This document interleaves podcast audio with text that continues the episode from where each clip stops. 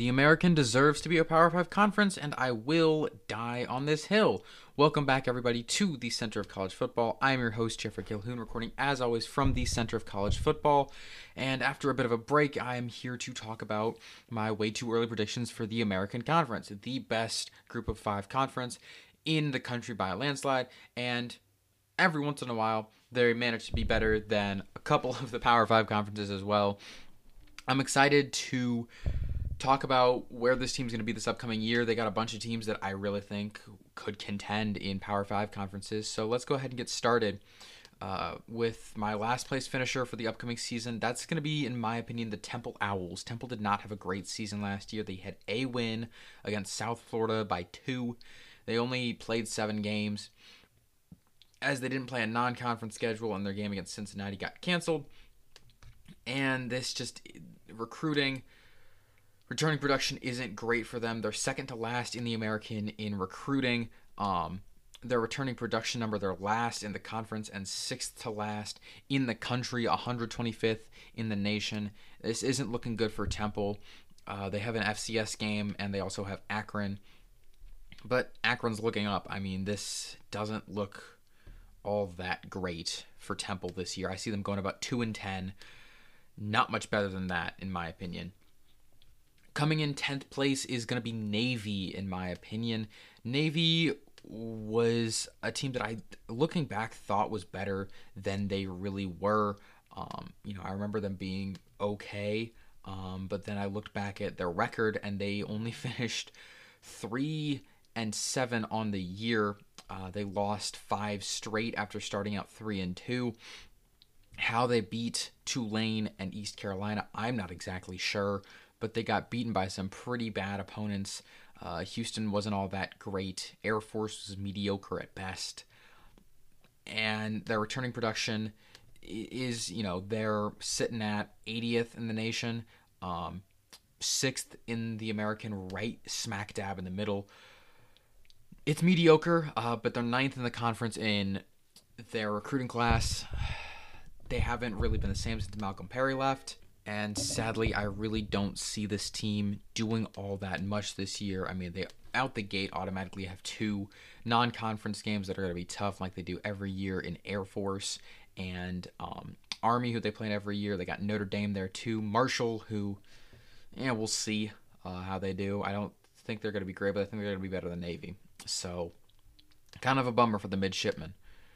Coming in ninth place, I have South Florida. South Florida was arguably the worst team in the nation, as well as the American.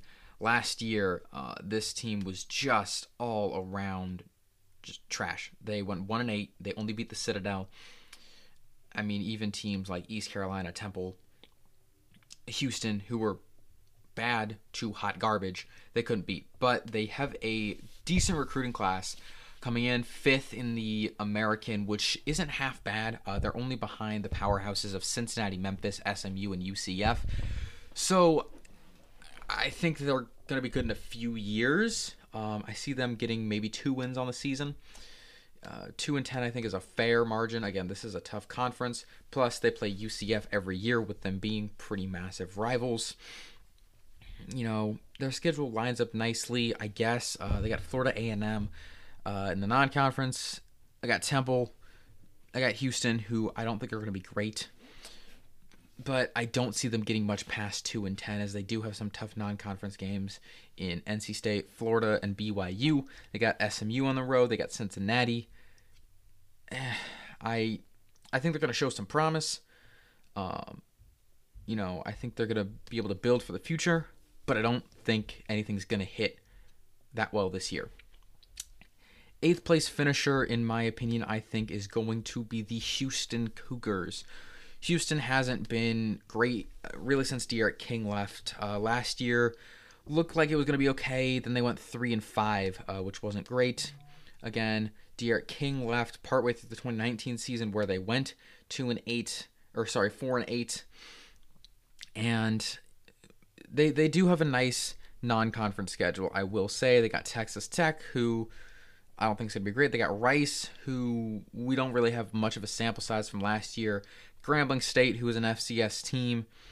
And they got UConn, I think they can string together a couple wins here, but just I, I don't think they're going to be able to get that many wins here.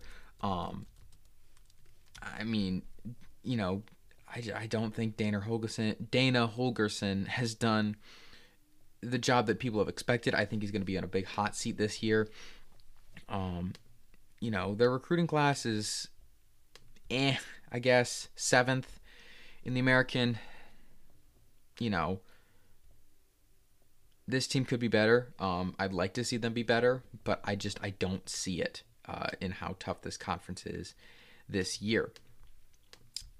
Coming in at seventh place, I have Tulane, and I really think this is kind of where the tier list goes from bad to decent. Uh, Tulane has a murderous, I mean murderous schedule next year. It's not exactly the kindest to them. They got Oklahoma, Ole Miss, and UAB in the non-conference. They got SMU, Cincinnati, UCF, and Memphis, the four probably best teams in the American. They got road, and a lot of their 50-50 games are on the road. You know, ECU is there. Um, I see them going about five and seven. I think they string together enough wins to be a good looking team. Um, and I think in 2022, 2023, they're going to be really good. Um, you know, this team honestly wasn't half bad last year. They started out the season kind of poor. Um, you know, they lost to Navy, which didn't look good. They lost to Houston, SMU in overtime, lost to UCF. They started out two and four.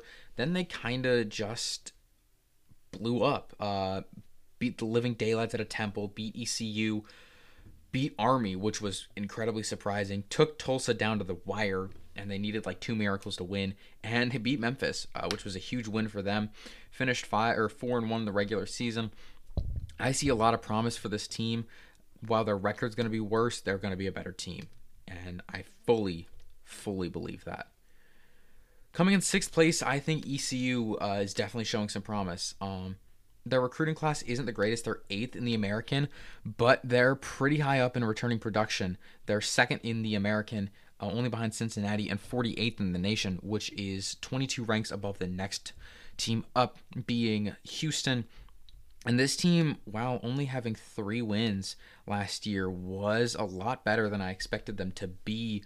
ECU, you know, the days of them being ranked and beating the living daylights of what was it, Virginia, I think, a couple years ago, those seemed gone um, to me. But they finished off the season with a huge, just brutal beatdown of SMU, which I don't think anyone saw coming. Um, you know, despite starting the season one and six, they finished with two games um, in the win column. They played Tulsa really close and probably should have beaten Tulsa. They had a lot of one score games, um, you know, Navy, Tulsa. And I think that they're going to take a step up this year. Uh, I see them going about five and seven as well, getting the tiebreaker over Tulane. I know I don't talk about specific games much, but I think they will beat Tulane. So, I mean, you know, I think they have a shot, kind of like Tulane and UC your USF to some degree, they're going to build a future uh, and become a contender in the conference in a couple years. Then in fifth place, I think is going to be Tulsa. Tulsa, I think, is going to take a pretty steep drop off um, after losing their star linebacker. Um, and you know they're not high in returning production. They're I think last or second to last in returning production. They're last, uh, 11th the American as far as returning production goes, um, they're 109 in the nation, third to last in the American, but I don't think they're going to let themselves fall apart completely.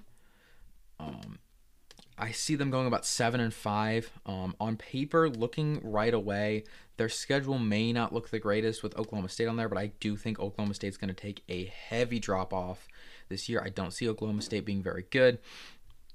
Um, but you know they got Ohio State, they got Arkansas State, who okay, Arkansas State's gonna be scary good. I'm kind of scared of them. I just yeah, um, but I see them going about seven and five. I think they can string together a couple good wins and turn it into a pretty decent season. Now, this is kind of where we break into the elite section of the American, the top four teams. And coming in fourth place, I think Memphis. Um, is going to be great. Um, Memphis was a little bit disappointing last year, depending on who you ask, but that was kind of to be expected as they had a new head coach. They went eight and three. Uh, their first two losses, you know, SMU, Cincinnati, okay, fair, and then they lost to Tulane, which was weird, but they picked up some pretty good wins along the way. You know, um, UCF was a huge win, first time beating them ever. Arkansas State, who at the beginning of the season looked really good. And again, they have an amazing recruiting class coming in, only, or they're second in the American, only second to Cincinnati. And they're mediocre as far as returning production goes. Um, they do lose a couple key players.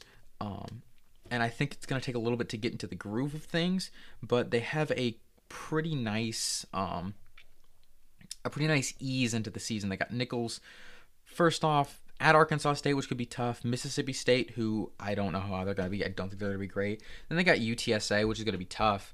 Um, but I think they have enough in the tank to win. I see them going about nine and three. Um, and I really think the only teams they're going to lose to are the teams above them um, in the American Conference, and maybe one other here or there. So watch out for Memphis. This is going to be a fun team. Coming in third place in the American is UCF. UCF is going to be scary this year, and the only reason I don't have them finishing number one in the American is because of the two teams above them are going to be even scarier than them. Okay, first off, you know Gus Malzahn. That you know he's he's our coach now. That's that's a thing that has happened. Um, that that exists. This is the world we live in. I'm excited. I cannot wait. Big Kat Bryant transferred there, which, you know, they kind of need a defense because they didn't have one last year. You know, number one offense in the nation, arguably, and lost like four games because, you know, if they played a team with a competent offense, like, I don't know, Memphis or BYU, they got beaten to hell. Um, Dillon Gabriel's a beast at quarterback, probably the, arguably the best quarterback in the nation. I don't want to say probably because I'm going to get yelled at if I say that, but I mean, I see them again, kind of like Memphis, only losing to the teams above them. I see about 10 and 2. Uh, they're going to beat some good teams. I think they'll knock out, you know, Memphis, who's going to be 9 and 3. Um, and they they have a huge game against Boise State. They got a huge game on the road against Louisville. I'm really excited to see how this team does. This is going to be a fun team to watch. Again, I see about 10 and 2 and just barely missing the American Championship game. Coming in at second place, I think, is SMU. Now, the thing about SMU that's kind of deceiving is they're really bad with returning production. They're 113 in the nation. But the thing is, I don't think that matters because they're going to have Grant Calcaterra and Tanner Mordecai coming in for them. Okay? Tanner Mordecai was the former quarterback at Oklahoma and kind of pulled Oklahoma out of the grave in the Red River rivalry before they kind of put um, Spencer Rattler back in and said, okay, now you can take the reins. And Grant Calcaterra is one of the best, if not the best, tight ends in the nation, and decided to go from Oklahoma to I think Auburn to here. And SMU is going to be fun. Um, their recruiting class is solid third in the American, and their schedule is not bad. It's really not. They got a tough game against TCU on the road. Um, but the rest of their non-conference schedule is a cakewalk. Abilene Christian, North Texas, Louisiana Tech. May Louisiana Tech's okay. They're mediocre. Um, I think they'll have a good record. I think they're going to be way below the American. We already covered the Conference USA. I'm going off on a tangent. They do have a back to back to back games against Memphis, UCF, and Cincinnati, which I think will be tough, but I think they're strong enough to get through that and this team is this is going to be one of the most electric offenses in the nation. And I think I think Shane Buechele is coming back because you know why not? Because he's going to be there forever. He, he's going to play football forever. He's never going to leave. Next Hunter Renfrow. I'm going off on a rant. Number one is a no-brainer. It's it's easy. It's going to be Cincinnati. Okay. Last year's Cincinnati team was amazing. They arguably should have made the playoffs. They are number one in every category in the American. They are number one in being, you know, the reigning champion, best recruiting class, best returning production, one of the easier schedules. They and okay, you know what? Looking at that, um, scratch that. Their schedule's not easy. I lied to you. I apologize. But this team's got a chance to make some noise. They got Indiana on the road. They got Notre Dame on the road. and they have UCF, they have SMU, they do avoid Memphis, which is nice. Um, they have Miami, Ohio at home, which could be a sneaky tough game, but I mean the way this team has operated, they did fall apart kind of in that Georgia game, but outside of 30 minutes last year, they they were unstoppable, completely unstoppable. And I see that continue. I don't I'm to say it. I don't see them losing a game. I know they have Notre Dame. Notre Dame's going to be down. They lose Ian Book. They lose a decent bit. Indiana Indiana's going to be good, but the thing is eh, Cincinnati's better. That's that's that's that's that's it. Cincinnati's better. That's all it is. And I think that Cincinnati is just gonna unload on everyone and be one of the best group of five t- teams to ever graze the face of the earth. Um, and will prove to the committee that the playoff needs to be expanded. So yeah, um, if you didn't figure it out by that mini round I just had, um, the American Championship, based on these numbers, is going to be Cincinnati versus SMU, and I think that Cincinnati will win the American soundly. I really don't see much of a threat to them. Um, and yeah, um, those are my American Conference picks. I think Cincinnati is going to be amazing this year. Um, and I think this entire conference from top to bottom is loaded. I really think that outside of USF, Navy, and Temple, despite records, all of these teams are going to be good to some degree. And I'm excited to watch this season. So watch out because while they may not have the title, this is a Power 5 conference. So with that, I'm your host, Jeffrey Calhoun, recording as always from the Center of College Football, signing out.